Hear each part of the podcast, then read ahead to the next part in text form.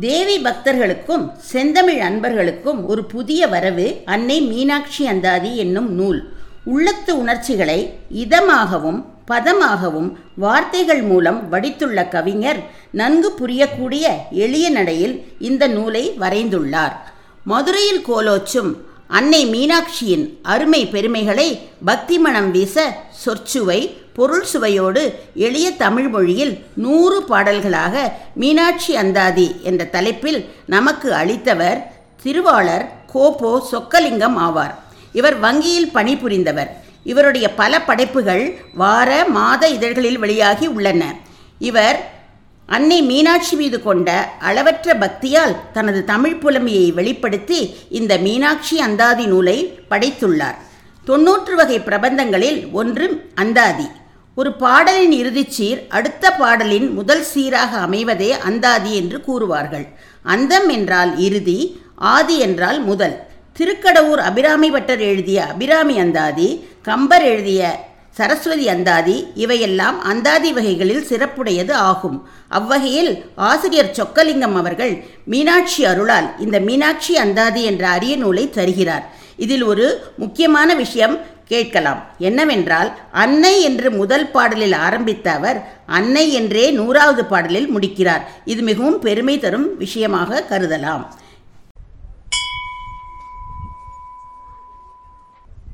அழகிய இந்த பாடல்களை தமிழ் மனம் பக்தி மனம் கமழ இந்த பாடல்களுக்கு இசையமைத்தவர் திருமதி மங்களம் மணி அவர்கள் ஆவார்கள்.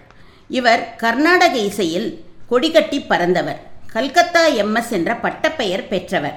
அளவற்ற இசைஞானமும் இனிய குரலும் அமைந்த மங்களமணி அவர்கள் மீனாட்சி அந்தாதியின் நூறு பாடல்களுக்கும் ராகம் தேர்வு செய்து மெட்டமைத்து கொடுத்துள்ளார். இரண்டு பாடல்களுக்கு ஒரு ராகம் என்று அழகுரை இசையமைத்து உள்ளார்.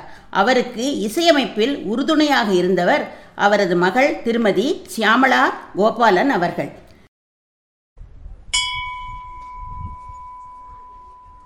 திருமதி மங்களம்மணி அவர்களின் பிள்ளை வழி வந்த பேத்தி திருமதி அப்பர்ணா கோபாலகிருஷ்ணன்.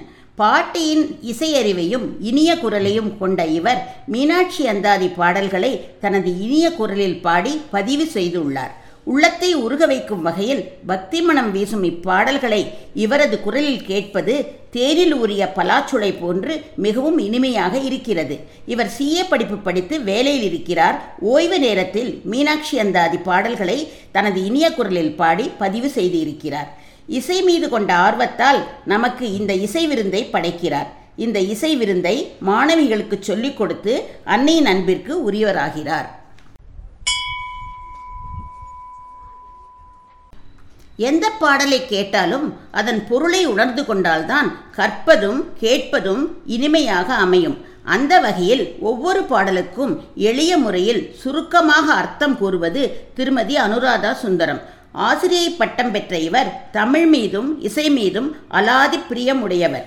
இவர் பாடல்களுக்கு அர்த்தம் கூறி வருகிறார். இவரது கதைகள் கட்டுரைகள் கவிதைகள் எல்லாம் பல மாத இதழ்களில் வெளிவந்து உள்ளது. இவர் அகில இந்திய வானொலி நிலையத்தில் மகளிர் பிரிவில் பல நாடகங்கள் உரையாடல்கள் மற்றும் பல பகுதிகளில் பணியாற்றி உள்ளார். பொதிகை தொலைக்காட்சியில் கூட பல நிகழ்ச்சியில் பங்கு பெற்று உள்ளார். இப்படி இந்த நால்வர் அணி சேர்ந்து மீனாட்சி அந்தாதி என்னும் அரிய நூலை நமக்கு செவிக்கு விருந்தாக படைத்துள்ளார். நாம் அதை கேட்டு மகிழ்வோமா? இப்பொழுது மீனாட்சி அந்தாதி பாடல்களை பாடுவோமா? ஐந்து கரத்தால் என் ஐம்புலன் அடக்கியே. தொந்தியால் என் துயர் துடைத்தாய் தூ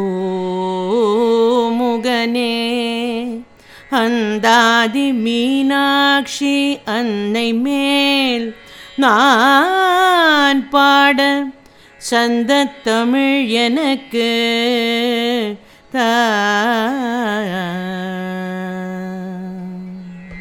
முதலில் விநாயகர் துதி. இது ஹம்சத்வனி ராகத்தில் அமைந்துள்ளது.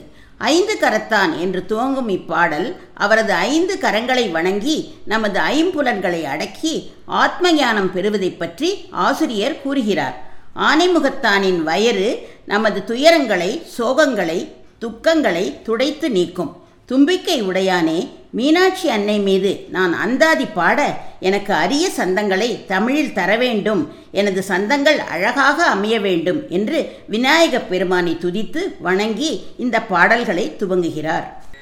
ஐந்து கரத்தால் என் ஐம்புலன் அடக்கி